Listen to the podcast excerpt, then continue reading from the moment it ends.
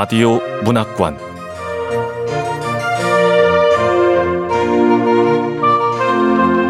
한국 단편 문학 특선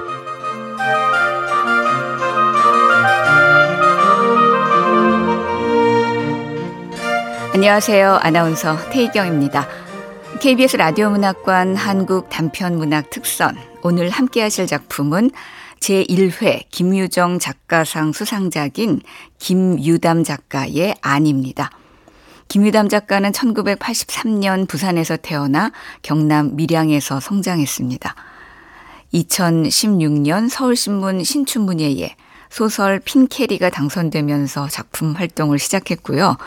첫 소설집 템버린으로 2020년 제38회 신동엽 문학상을 수상했습니다. 소설집 템버린과 경장편 소설 이완의 자세가 있죠. KBS 라디오 문학관 한국 단편 문학 특선 김유담 작가의 안 함께 만나보겠습니다.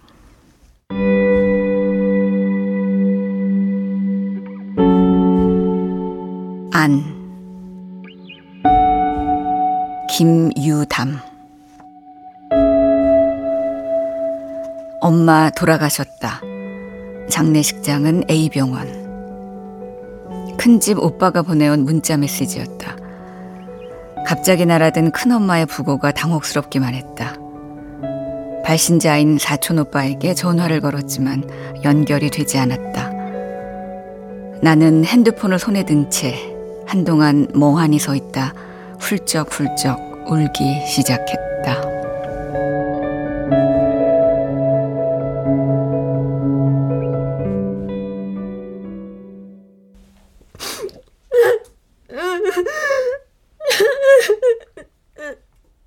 엄마는 나에게 엄마나 마찬가지였다.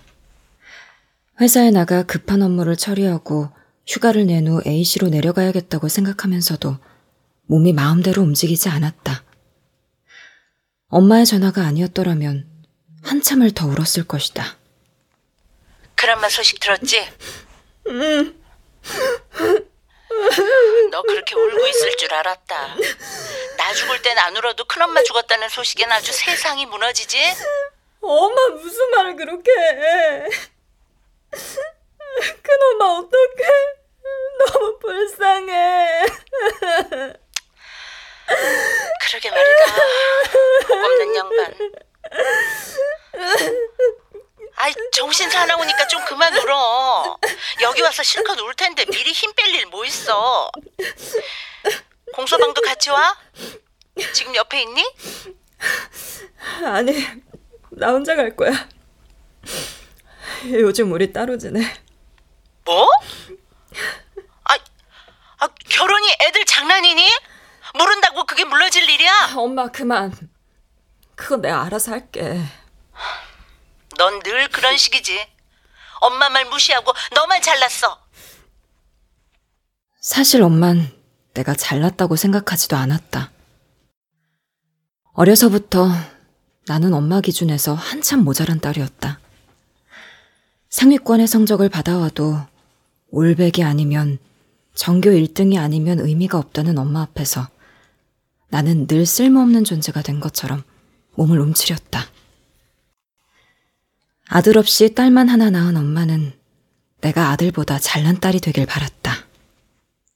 여자라서 차별받거나 제약받는 그런 세상이 아니야. 네가 원하는 건 뭐든지 될 수 있어. 이렇게 말해놓고 내가 성에 차지 않는 점수를 받아오면 이 험한 세상에 여자가 자기 앞가림하면서 살기가 얼마나 힘든지 아니? 의대나 약대 꼭 전문직이어야 된다니까. 아무도 너를 만만하게 볼 수 없어야 된다고. 그러니까 여자도 아니 여자일수록 능력이 있어야 해. 알았니? 이과 적성이 아니라 의대나 약대는 어려울 것 같다고 해도 엄마는 교차 지원 가능 학교 목록을 들이밀며 이 학교에 들어가지 못하면 네 인생은 끝나는 거나 마찬가지라고 목에 핏대를 세웠다. 나는 의대나 약대에 가고 싶지는 않았지만 그래도 열심히 공부했다.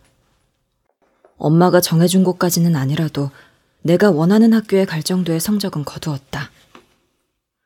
등록금을 내주면서도 엄마는 내게 격려가 아닌 저주의 말을 쏟아냈다. 이제라도 전문직이나 안정적인 직장을 찾지 못한다면 네 인생은 글러먹은 거야. 나중에 엄마 말 듣지 않은 걸 땅을 치고 후회할 거다. 엄마의 말을 귓등으로 들은 거였다면 차라리 좋았을 것이다. 엄마가 어린 시절부터 귀에 못이 박히도록 했던 많은 말들이 내 마음속 깊은 곳에 고여 있었다. 그 고인 말들은 쉽게 흘러나가지도 않고 썩은 물처럼 출렁거렸다.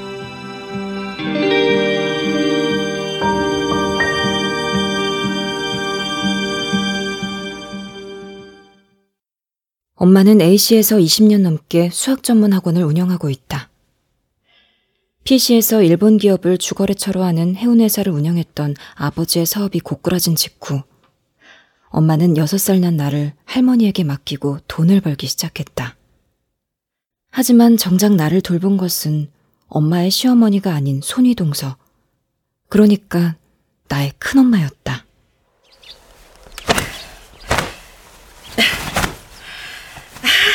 아이고 우리 이쁜 미야 큰엄마가 빨래 마저 널고 간식 챙겨줄 테니까 좀만 기다리라 알았지? 그 당시만 해도 A시에는 제대로 된 수학 전문 학원이 없었다. 엄마는 사범대 졸업장과 교사 경력을 내세워 학생들을 모집했다. 아버지는 학원 봉고차를 몰았다. 초등학교에 입학한 나는 학교 후 큰 집으로 가서 시간을 보냈다. 어머님하고 애들 아빠는 꼭 국이 있어야 하니까 소고기 묵고 끓이면 될 끼고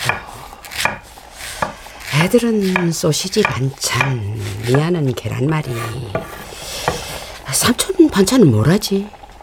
아 그래 그래 그래 그래 오징어 좀 먹으면 되겠다 당시 큰 집에는 할머니, 큰아버지 부부, 중학교와 초등학교에 다니는 두 명의 사촌 오빠, 그리고 결혼하지 않은 막내 삼촌까지 같이 살고 있었다.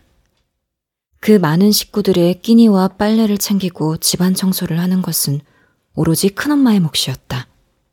그 와중에 작은 집도 챙겨야 했다. 큰엄마에게 나를 맡겨놓고도 엄마는 별로 고마워하지 않았다. 자 동서 아직 저녁 전이지 밥 먹어라 남편 잘못 만나 이게 무슨 고생이에요. 돈을 안 벌어와도 괜찮으니까. 학원에 빚쟁이 찾아오는 일만 없었으면 좋겠어요. 어머니 이것도 좀 드셔보세요. 그럴 때면 할머니와 큰아버지는 딴청을 피웠고 큰엄마가 엄마를 달랬다. 서방님도 잘해보려다 그런 거 알겠나 동서가 좀에만 참고 기다려주마 좋은 날이 올 기다 아이 뭐하노 국다 식기 전에 퍼뜩 먹어봐라 에? 아이고 참 그렇게 말하며 큰엄마는 부드럽게 웃었다. 그런 날이면 엄마는 집에 돌아와 나를 붙들고 하소연을 했다. 형님 때문에 늘 나만 나쁜 사람이 된다니까. 하여튼 우리 형님은 사람 미치게 만드는 재주가 있어. 그런 재주라면 엄마 역시 만만치 않았다. 나야말로 큰엄마가 아닌 엄마 손에서 컸다면 미치지 않고서는 못 배겼을 것이다. 엄마는 늘 내가 잘 되길 바라는 마음뿐이라고 했지만 나를 깎아내리지 못해 안달인 사람처럼 보였다. 내가 대학 졸업 후 언론고시를 준비하다가 작은 인터넷 언론사에 들어갔을 때 엄마는 겨우 그런 데를 다니려고 그 고생을 한 거니? 이러면서 나를 타박했고 공과 결혼하겠다고 했을 때에도 별로 달갑게 생각하지 않았다. 왜 그렇게 빨리 결혼을 하려는 거야? 경력 쌓아서 메이저 언론사로 이직한다고 하더니 하여튼 넌 빈말만 요란해. 엄마 특유의 빈정거리는 말투로 쏘아붙였다. 세속적인 기준으로만 본다면 공은 내게 과분한 신랑감이었다. 그럼에도 엄마는 내가 아까워 죽겠다고 했다. 얘, 내가 수학 선생이야. 나는 뭐 계산기 안 두드려 봤겠니? 어떤 결혼이든 그건 여자한테 손해야, 이 맹추야. 아유 축하드립니다. 사위가 아주 듬직하네요. 아, 네. 내 결혼식 날 엄마는 식장 입구에 침울한 얼굴로 서서 손님들을 맞다가 예식이 시작하자마자 혼주석에 앉아 화장이 다 번지도록 울었다. 본식이 끝나고 가족 사진을 찍기 전 엄마에게 눈짓으로 그만하라는 신호를 보냈다. 엄마 그만 좀 울어 제발. 네 말로 지옥불 걸어 들어가는 거니까 나중에 다른 사람 원망하지 마. 엄마 진짜 왜 그래? 아이고 우리 미야 억수로 이쁘네. 또 이렇게 이쁘니까네 사랑받고 살겠다. 아이 근데 표정이 와 그러노? 신부는 웃어야 된다. 어? 아이고 참. 큰엄마가 두툼한 손으로 부케를 들고 있는 내 왼팔과 손등을 연신 쓸어내렸다. 내가 마음을 가라앉히고 다시 옅은 웃음을 보일 때까지.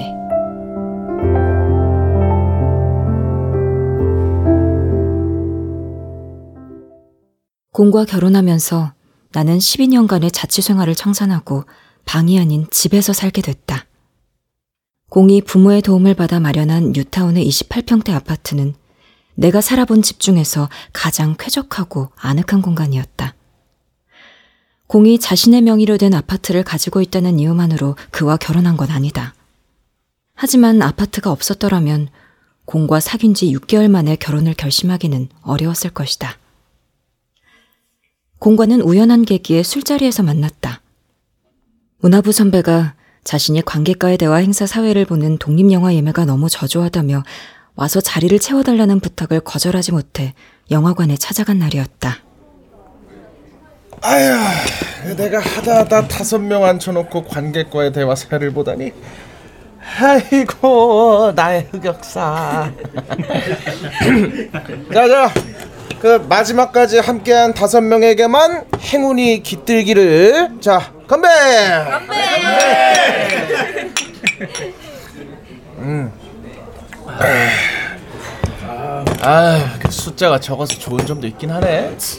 뒤풀이 비용 적게 나가서 아이 그것도 있고 다섯 명 전부 내가 아는 사람들이니까 소개하기가 아주 쉽다는 거. 자 이쪽은 제지 회사 다니는 내 후배. 공민수입니다. 어 여기는 내 직속 후배 기자. 어? 기자분이셨어요? 네. 왜요? 저는 그냥 저처럼 일반인인 줄 알았는데 기자처럼 안 보이세요. 기자도 일반인인데요. 근데 제지회사 다니신다면서 영화에도 관심 많은가 봐요? 학창 시절엔 시네필이었죠. 지금은 다양성 영화를 혼자 보러 다니는 걸 취미로 삼고 있습니다. 다양성 영화요? 아 얘들 이거 뭐야? 뭐야? 어? 그린라이트 같은데? 나는 다양성 영화라는 단어를 기사가 아닌 실제 입말로 내뱉는 사람을 처음 봤고 그 자리에서 크게 웃어버렸다. 공은 그 웃음을 자신에 대한 호감으로 받아들인 모양이었다. 이후 우리는 몇 번 더 만나다가 정식으로 사귀게 됐다. 주말마다 종로나 광화문에서 만나 영화를 보고 맥주나 와인을 곁들인 저녁 식사를 하며 함께 본 영화에 관해 시간 가는 줄 모르고 떠들었다. 나는 공과 함께하는 시간이 좋았다.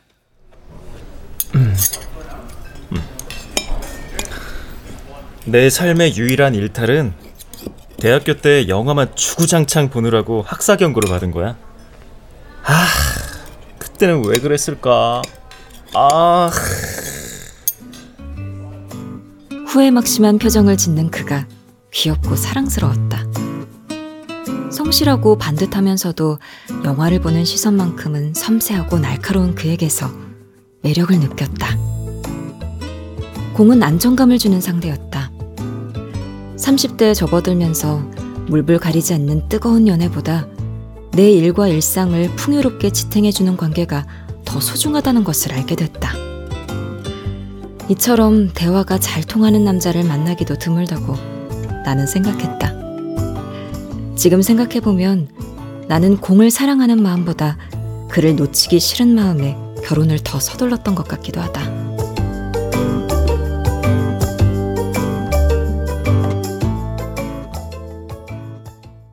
결혼 후 우리 부부는 토요일마다 한 시간 거리의 공예 본가에 가서 하룻밤 자고 왔다. 신혼여행 후 첫 주말에만 그렇게 하려던 참이었는데 어쩌다 보니 매주 가는 것이 주말의 일과가 되어버렸다. 시모는 식단을 공지하듯 다음 주 메뉴를 말해주며 자연스럽게 다음 주말을 기약했다. 이번 주에는 소고기 먹었으니까 다음 주에는 해산물 어떻겠니? 연포탕 해놓을 테니까 먹으러 와라. 다음 주 금요일에 장 봐서 밑반찬도 새로 해둘 테니까 가져가고. 친정과 도보 10분 거리에 사는 공의 누나도 토요일 낮이면 남편과 3살 난 아이를 데리고 왔다. 매주 토요일마다 어른 여섯의 아이 하나가 6인용 식탁에 둘러앉아 함께 점심을 먹었다. 식사가 끝나면 그들이 내놓는 밥그릇과 국그릇만 해도 각각 7개씩 14에다가 반찬 그릇과 냄비와 프라이팬, 물컵 등을 합치면 싱크대 개수대가 넘쳐날 정도의 설거지거리가 쌓였다.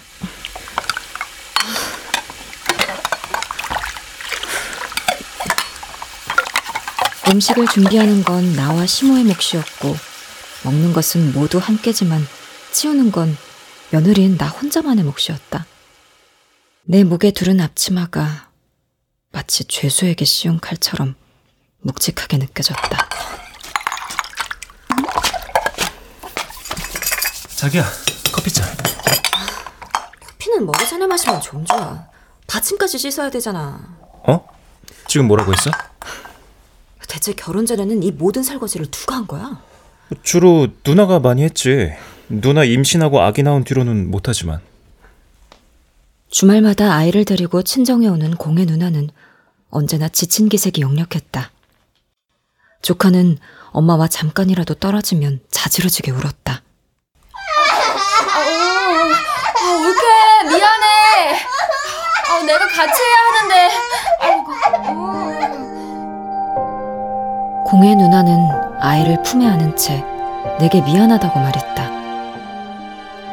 공의 가족 중에서 그런 말이라도 해주는 사람은 그녀밖에 없었다.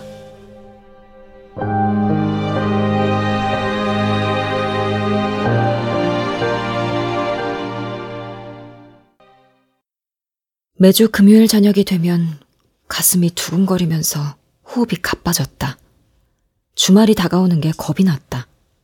평일 내내 경무에 시달리다가 주말은 통으로 시가에 뺏기는 일상의 반복이었다. 내일 또 시댁에 가야 하는 거야? 왜 그래 또?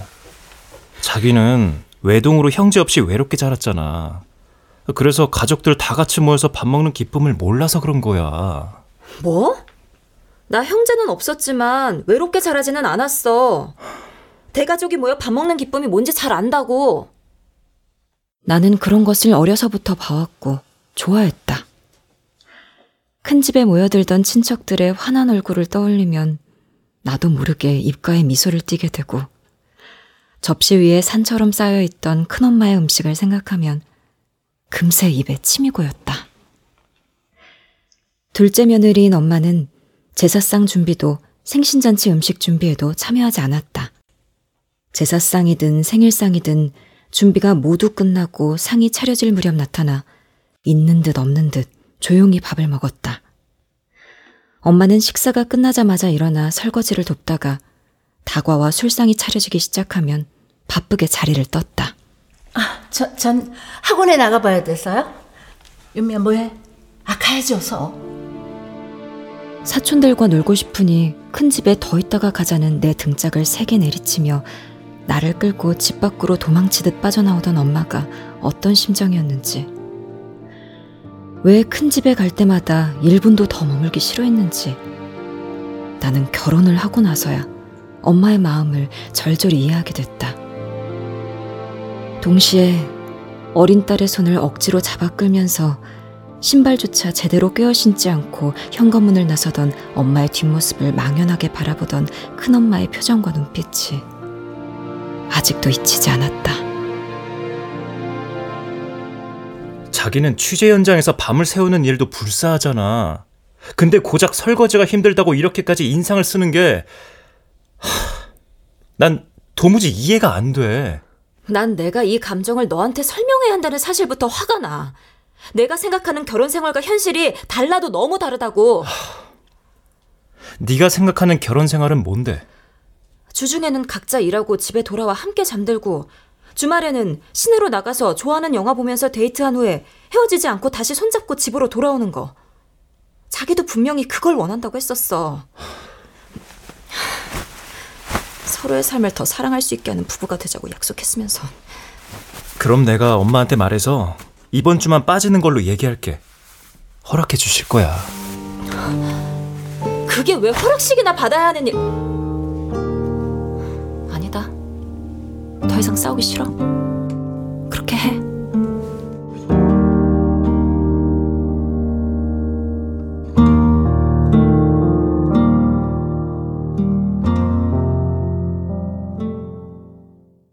공의 본가에 가지 않은 첫 주말의 토요일. 나는 결혼 후 처음으로 늘어지게 늦잠을 잤다. 늦음하게 일어나 아침 겸 점심을 먹고 나니 시내 중심가로 나가는 것도 귀찮아졌다. 마을버스를 타고 집 근처의 멀티플렉스 영화관에 가서 요즘 가장 흥행한다는 영화를 봤다. 일요일에는 둘이서 대청소를 했다. 간만에 맞은 평화롭고 여유로운 주말이었다. 주말 동안 재충전을 했으니 내일부터 출근해 다시 열심히 일해야겠다고 오늘은 평소보다 조금 일찍 잠들어야겠다고 생각하던 참이었다.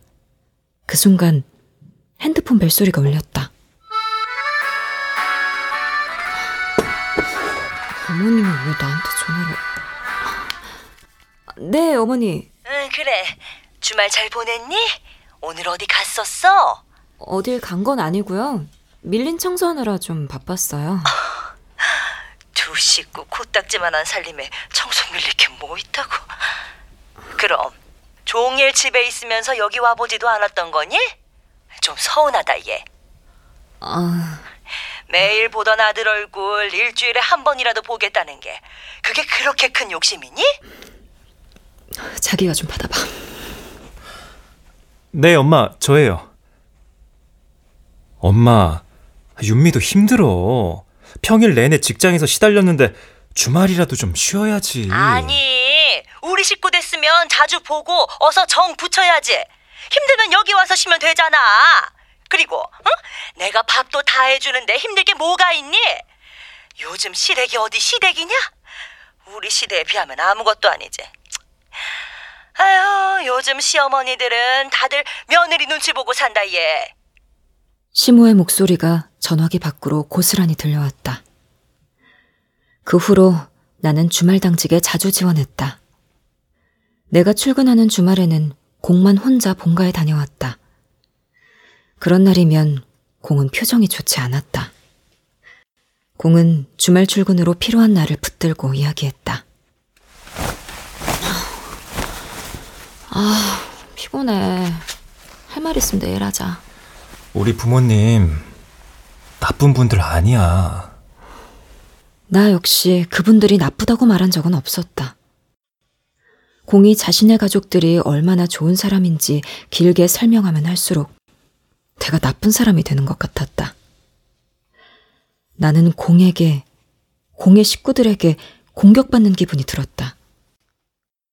공은 처음에는 나를 달래보려 하다가 나중에는 공평이라는 단어를 꺼내들었다. 부모님이 이런 집까지 마련해 주셨는데 그 정도는 우리가 하는 게 공평한 거 아니야? 그 정도? 내 말은 그럴수록 더 잘해드려야 하는 거 아니냐 이거지. 공은 고압적으로 말했다. 그의 발언은 얼핏 들으면 제법 논리적인 것처럼 들렸지만 더 잘해야 한다는 당위의 문장 앞에 주어는 생략되어 있었다. 부모님이 주말에 자식들이랑 모여서 밥 한 번 먹는 게 가장 큰 낙이시라는데 그게 그렇게 힘들어? 엄마가 나 집안일 하는 거 눈 뜨고 못 보겠다고 하시니까 어쩔 수 없잖아. 대신에 우리 집에서는 내가 더 많이 할게. 어? 조금만 참아주라. 나만 참아야 하는 거야? 그럼 너는 뭘 참니? 나도 힘들어. 내가 중간에서 얼마나 눈치 보는 줄 알아? 아니, 이건 공평하지 않아. 윤미, 너 정말 배부른 소리 한다. 이 집에서 나가고 차라리 우리 힘으로 자유롭게 살자고? 우리 자유대로? 뭐? 우리 둘만 벌어서 서울에서 변변한 집 한 칸 가지는 게 가당키나 해? 그래, 넌 그렇다 쳐. 우리 아이는? 나중에 아이 키우는 환경을 생각한다면 여기 떠나자는 소리 못하지. 하, 내가 이 얘기는 아껴두고 천천히 하려고 했는데. 뭔데? 지금 부모님 사시는 잠실 아파트 결국 나중에 누구 거 될 것 같아? 그거 앞으로 재개발되면 시세 차익 엄청 날 텐데 누나 주실까? 절대 아닐걸? 난 나중에 우리가 잠실에 들어가 살고 이 집으로 재테크 잘해서 그거 다 우리 아이한테 물려줄 거야. 우리 부모님처럼. 공이 바라는 삶이 나는 쉽사리 그려지지 않았다. 아버지 재산을 공이 물려받고 다시 공의 아이에게 그것을 물려주는 삶. 그들이 부와 성을 대물림하는 동안 나는 무엇을 얻는 거지? 공의 할머니가 공의 어머니에게 물리고 공의 어머니가 내게 물리는 삶. 그러면서도 요즘 여자들은 옛날에 비해 팔자가 늘어졌다는 평가를 윗세대 여성에게 받는 삶. 그것은 대물림이라기보다는 되물림이라는 표현이 더 어울리지 않나? 아니면 되풀이나 되갚음에 가까운지도 모르겠다. 나는 뒷덜미를 세게 물린 것 같은 통증을 느꼈다.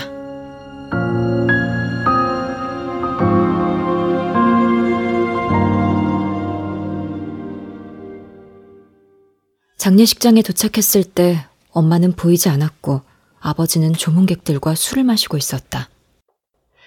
눈에 익은 친척들의 얼굴이 여럿 보였다. 코로나 시국임에도 아버지의 사촌, 오촌, 육촌 등 먼 친척까지 모두 걸음을 해줬다. 그들 중 큰엄마가 해주는 밥을 안 얻어먹은 사람이 없었다. 3년 전 할머니가 돌아가실 때까지 큰엄마는 집에서 노모를 모시며 병구안을 했다. 지난해 파킨슨병을 진단받은 큰엄마가 제일 먼저 했던 말은 어머니 먼저 보내드린 후라서 정말 다행이다. 나는 그 말이 진심이라는 걸 안다. 하지만 평생 김신의 맏며느리 역할만 하다가 할머니가 돌아가신 후에야 며느리 역할에서 해방된 큰엄마에게 이렇게 짧은 시간밖에 없었다는 건 지나치게 가혹하지 않은가. 울고 싶은 기분이었지만 아무도 소리내어 울지 않는 분위기라 억지로 눈물을 참았다. 아이고, 아이고, 아이고 불쌍한 우리 언니. 큰엄마의 여동생이 눈물이 뒤범벅된 얼굴로 장례식장으로 뛰어들어왔다.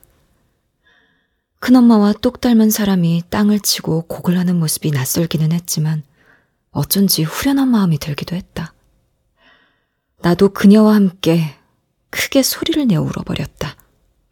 큰엄마의 동생은 나를 끌어안은 채 한참을 울었다.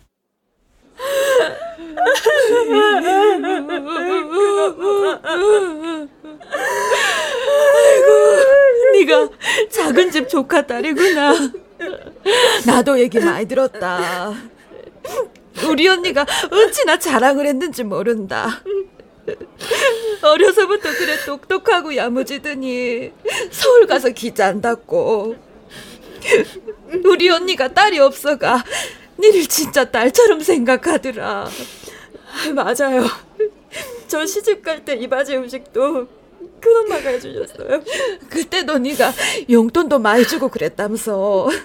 요즘 아이들답지 않게 어질고 착하게 커서 시집 가서 시어른들한테도 그래 잘하고 사랑받고 산다고 언니가 맨날 자랑하더라. 매주 주말마다 시댁에 가서 하룻밤 자고 온다면서. 요즘 너 같은 며느리가 어딨노? 우리 언니한테도 아들 며느리보다 더 자주 전화하고 마음 써줘가 정말 고맙다. 아이고 불쌍한 우리 언니 언니도 딸을 낳았어야 했는데 아들은 다 소용없다 소용없어 그 순간 큰집 오빠들과 올케 언니의 표정이 굳었다. 큰엄마의 동생, 그러니까 올케 언니의 시이모는 조카 며느리와 눈도 마주치지 않고 대답조차 하지 않은 채 계속 내게만 말을 걸었다. 그 외에도 새언니에게 호의적이지 않은 집안 어른들의 눈빛을 상을 치르는 내내 느낄 수 있었다. 아무도 대놓고 언니에게 비난을 퍼붓거나 부정적인 말을 하진 않았지만 낌새와 분위기로 충분히 알아차릴 수 있는 공격이었다. 나는 그런 분위기를 쉽게 알아차릴 수 있다. 친척들이 우리 엄마를 바라보던 눈빛이었으니까. 남들의 시선에 전혀 개의치 않았던 엄마와는 달리 새언니는 피로하고 주눅든 얼굴이었다. 손님들이 좀 뜸해져서 혼자 밥을 먹고 있는데 새언니가 내 앞에 앉아 말을 붙였다. 아가씨 많이 드세요. 어, 네 언니. 언니도 식사 좀 하시지. 전 배가 하나도 안 고프네요.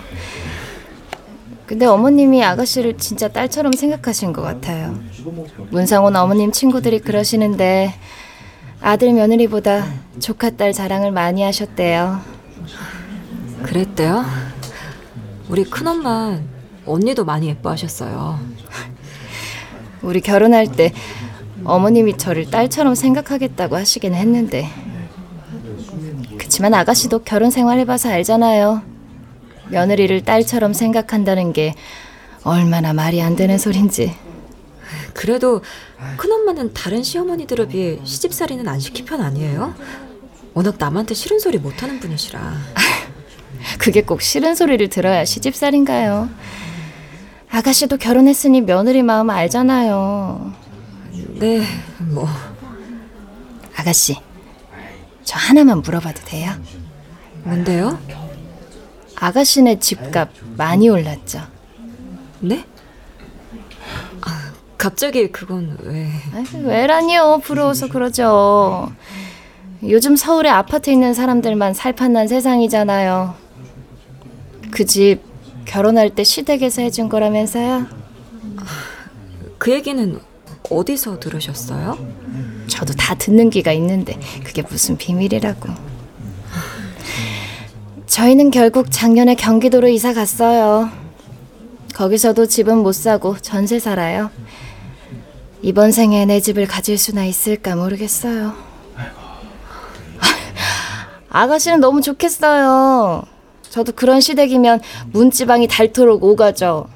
주말마다 가는 게 대수겠어요? 저라면요, 매일 아침, 저녁 문안 인사도 가능해요.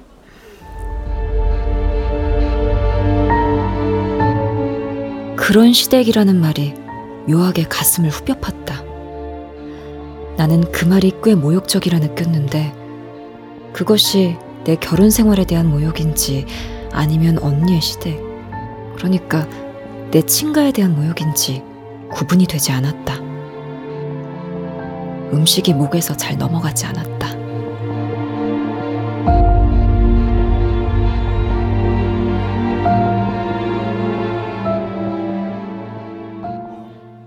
지난해 파킨슨병을 진단받은 큰엄마는 스스로 요양병원에 들어가겠다고 먼저 말을 꺼냈다. 아직 초기라 충분히 집에서 일상생활이 가능한데 왜 시설로 들어가려고 하느냐고 아들들이 반대했지만 큰엄마의 생각은 변함이 없었다.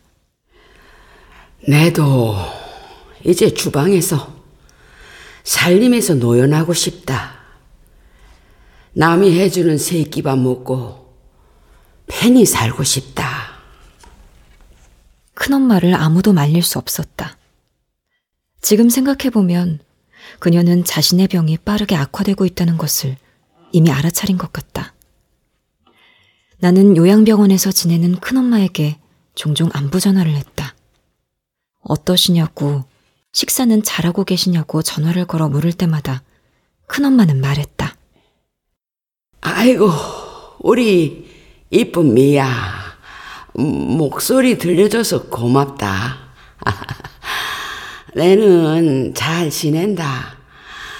어, 꽃꽂이도 배우고 그림도 배우면서 마 즐겁게 지내고 있다. 내 걱정은 한 개도 하지 말해. 병이 진행되면서 말이 느려지고 발음이 어눌해지기는 했지만 대화를 나누고 의사소통을 하는데 지장이 있을 정도는 아니었다. 나는 일부러 아무렇지 않은 척하며 통화를 이어가곤 했다. 한 달 전 큰엄마와의 마지막 통화가 떠올랐다.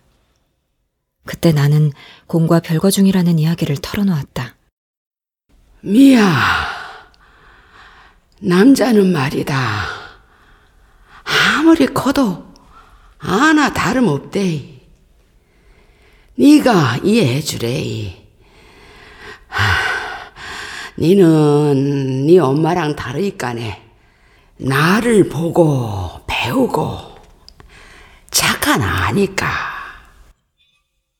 덧붙인 마지막 말 또한 한두 번 들어온 소리도 아니었는데 그날따라 너무 거북하게 들렸다. 그녀의 착각을 깨뜨려주고 싶은 마음이 들었다. 나는 공과 별거 중이며 이혼할 생각이라고 말했다. 큰엄마는 놀란 기색을 보이며 더 길게 이야기하려 들었지만 내 쪽에서 급히 전화를 끊어버렸다. 그 후로 몇 번 더 전화가 걸려 와도 받지 않았다. 그녀에게 받은 마지막 메시지는 보름 전의 것이었다. 미야, 큰엄마 말 들으래. 나 하나 불편하면 모두가 편하고 웃게 된다. 결혼해가 여자는 그런 마음으로 살면 되는 기라. 마, 아무도 알아주지 않을 것 같지만은, 그래도 다 안다. 다른 사람들이 안 알아주면은, 부처님이라도 알아주실 기다. 큰엄마다운 말이었고, 그건 큰엄마가 한 말이라서 힘이 있는 말이었다. 나는 큰엄마가 어떻게 살아왔는지를 알아서 큰엄마 덕에 모두가 편했다는 것 또한 봤기 때문에 그것이 잘못된 말이라고, 잘못된 삶이라고 말할 수는 없었다. 하지만 큰엄마 아닌 사람들이, 나를 큰엄마처럼 살게 하고 싶은 사람들이 그런 말을 하는 것은 결코 용납할 수 없었다. 그리고 큰엄마라고 하더라도 나에게 그렇게 살라고 강요할 수는 없었다. 나는 더 이상 큰엄마 뒤만 졸졸 따라다니던 어린아이가 아니었다.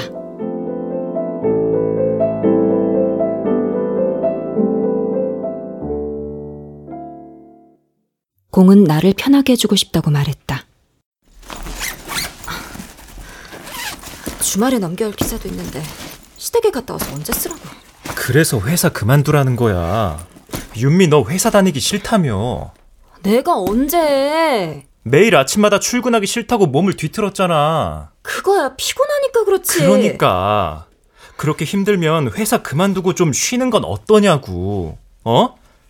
넌 내가 뭐 때문에 힘들어하는지 뭘 원하는지 통 모르는구나. 아니 앞으로 아이도 낳아야 하고 그럼 야근이 잦은 기자일 계속하기는 어려울 거 아니야. 하, 윤미야, 그냥 쉬면서 편안하게 지내. 어? 선심 쓰듯이 하는 공의 얼굴을 바라보며 말문이 막혔다. 나는 제대로 반박도 하지 못한 채 고개를 저으며 싫다는 의사만 표현했다. 싫어. 싫어, 싫어. 넌 사랑하는 사람을 저버릴 만큼 그 일이 그렇게까지 중요하니? 공이 상처받은 얼굴로 물었다. 그때서야 나는 정신이 번쩍 드는 기분이었다. 공의 얼굴을 바라보며 또박또박 말했다. 아니, 그 일을 포기할 정도로 너를 사랑하지 않아.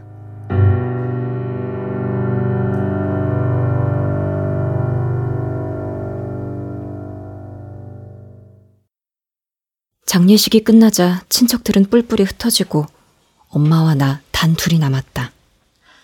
마침 발인이 금요일이라 나는 주말까지 A시에서 이틀 더 머물기로 했다. 아, 너희 아버지는 큰아버지 걱정된다고 당분간 큰 집에서 지내겠대. 원래 마누라나 딸은 본체만 제하고 본인 형제들 챙기는 건 선수잖냐? 엄마, 배고파. 뭐 먹을 거 없어? 3일 내내 집을 비워서 뭐 먹을 만한 게 딱히 없는데. 어, 라면 끓여줄까? 라면 좋지. 계속 장례식장 음식만 먹었더니 라면이 급 땡기네. 엄마는 부엌 찬장에서 M라면 두 봉지를 꺼냈다. 엄마는 옛날부터 M라면을 가장 좋아했다. 아버지를 포함해 큰집 식구들은 S라면만 먹었다. 엄마와 큰집 식구들은 라면 취향부터 맞지가 않았다. 나도 라면만큼은 햇맛이 나는 M라면 취향이었다.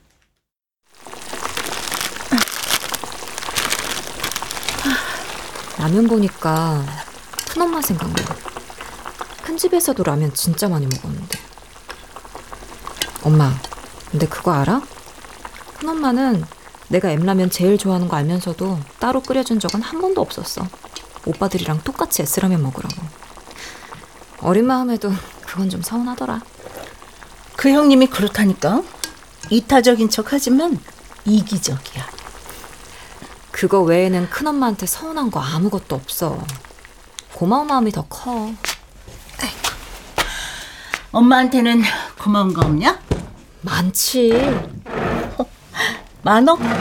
뭔데? 가장 고마웠던 건 엄마가 내가 기자 되는 거 반대하면서도 언론고시 준비하는 동안 생활비 보내준 거? 지금 생각해보면 고맙다기보다는 미안하기도 하고. 그때 그렇게 욕하면서도 왜 지원해준 거야? 네가 하고 싶다며. 너는 하고 싶은 거 못하고 살면 병나는 성격이야. 나 닮아서. 엄마, 있잖아. 공민수가 나 회사 관두래. 돈 벌지 말고 집에서 편하게 살림만 하고 살래. 공서방 미친 거 아니야? 아니 내가 너 가르치느라고 얼마나 고생을 했는데 지가 뭔데 너를 주저앉혀? 엄마도 맨날 그랬잖아. 나 지금 다니는 회사 마음에 안 든다고 기자 때려치우라고 할 땐 언제고? 아 그건 다른 일 하라고 그런 거지. 아예 일을 하지 말래? 야 말이 나왔으니까 말인데 너 지금이라도 로스쿨 가는 건 어때? 의사가 못 됐으면 변호사라도 엄마 됐... 제발 그만해. 난 그냥 내가 좋아하는 일 하면서 사는 게 좋아. 그래서 말인데 나 진짜 이혼할까 봐. 계속 이렇게 시달리다 병날 것 같아.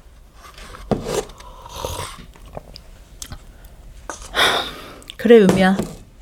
하고 싶으면 해. 이혼. 엄마 진심이야? 나 진짜 해? 그럼 그동안 말한 건 다 가짜 이혼이었어? 이혼하지 말라고 펄펄 뛰며 말릴 땐 언제? 아 말린다고 네가 안 하니? 네가 언제 내 말 들었다고? 내 말만 들었어도 그렇게는 안 됐겠다. 또 그 얘기야? 내가 의대 못 간 거 아직도 속상해? 의대 가라고 한 거는 너 어디서든 대우받고 싫은 거 안 하고 살았으면 해서 그런 거야.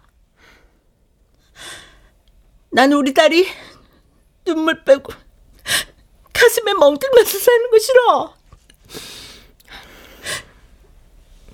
엄마, 그렇게 말해줘서 고마워. 근데 엄마도 나한테 상처 주고 눈물 나게 한 건 만만치 않거든. 야, 그건 다 너 잘 되라고 그런 거지. 야, 나야말로 너랑 네 아버지 때문에 흘린 눈물 다 모으면 수영장도 짓겠다, 야. 뭐 말려 우리 엄마. 아야, 나는 다 풀어. 어서 먹어. 알았어. 엄마 엄마와 다투면서도 내가 엄마를 많이 닮았다는 건 인정할 수밖에 없었다. 아버지가 집에 들어오거나 말거나 혼자서도 씩씩한 엄마를 보면서 나 역시 공과 헤어진 후에도 그럭저럭 잘 살 수 있을 것 같다는 생각이 들었다.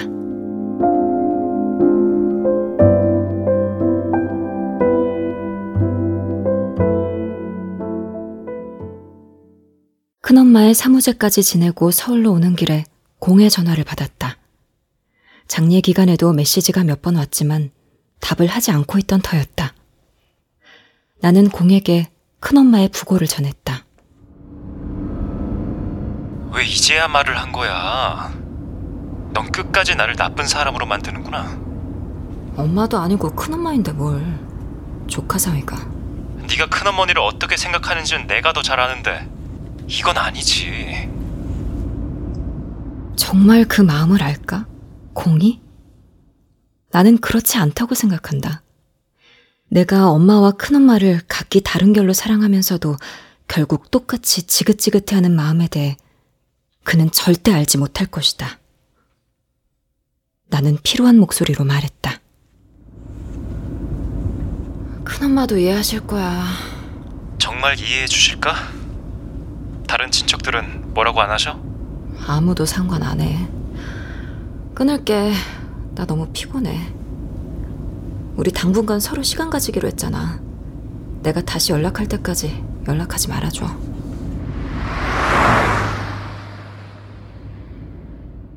빈말이 아니라 큰엄마는 공이 장례에 참석하지 않은 것을 충분히 이해할 것이다.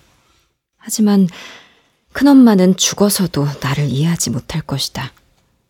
내가 큰엄마의 10분의 1에도 가닿지 못할 일들을 견디지 못하고 공과 헤어지려는 이유를.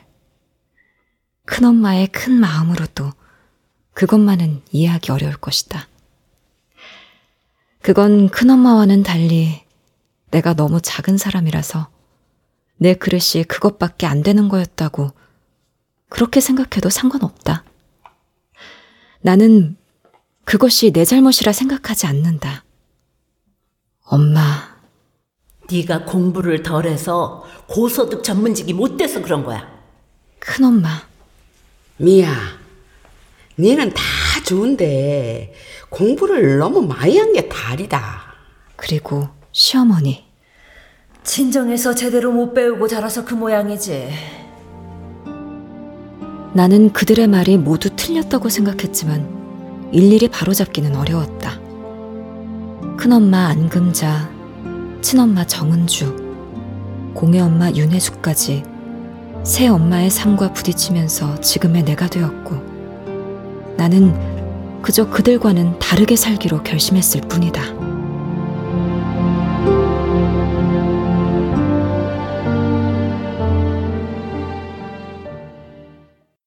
나는 결혼한 지 2년 만에 공과 헤어졌고 공의 집에서 나왔다. 처음 이혼 이야기를 꺼냈을 때 나는 편하게 살면서 호강에 겨운 줄 모른다는 소리를 들었고 이혼 과정에서는 혼자만 편하려고 모두를 불편하게 만든 여자라는 비난을 들어야 했다. 나는 전세 대출을 받아 새로운 방을 얻었다. 지금 내가 예전에 나보다 편안해졌다고 할 수 있을까? 나는 여전히 잘 모르겠다. 지난 주말 종로에 영화를 보러 나갔다가 우연히 공을 만났다. 우리 가족들 이제 더 이상 주말마다 모여서 만찬을 즐기지 않아. 그 말을 듣고 마음 한구석이 불편해졌지만 어쩔 수 없다고 생각했다. 난 아직도 우리가 이혼한 결정적인 이유를 모르겠어. 넌 어때? 이제 편해졌니? 나라고 마음이 편하진 않아. 잘 지내.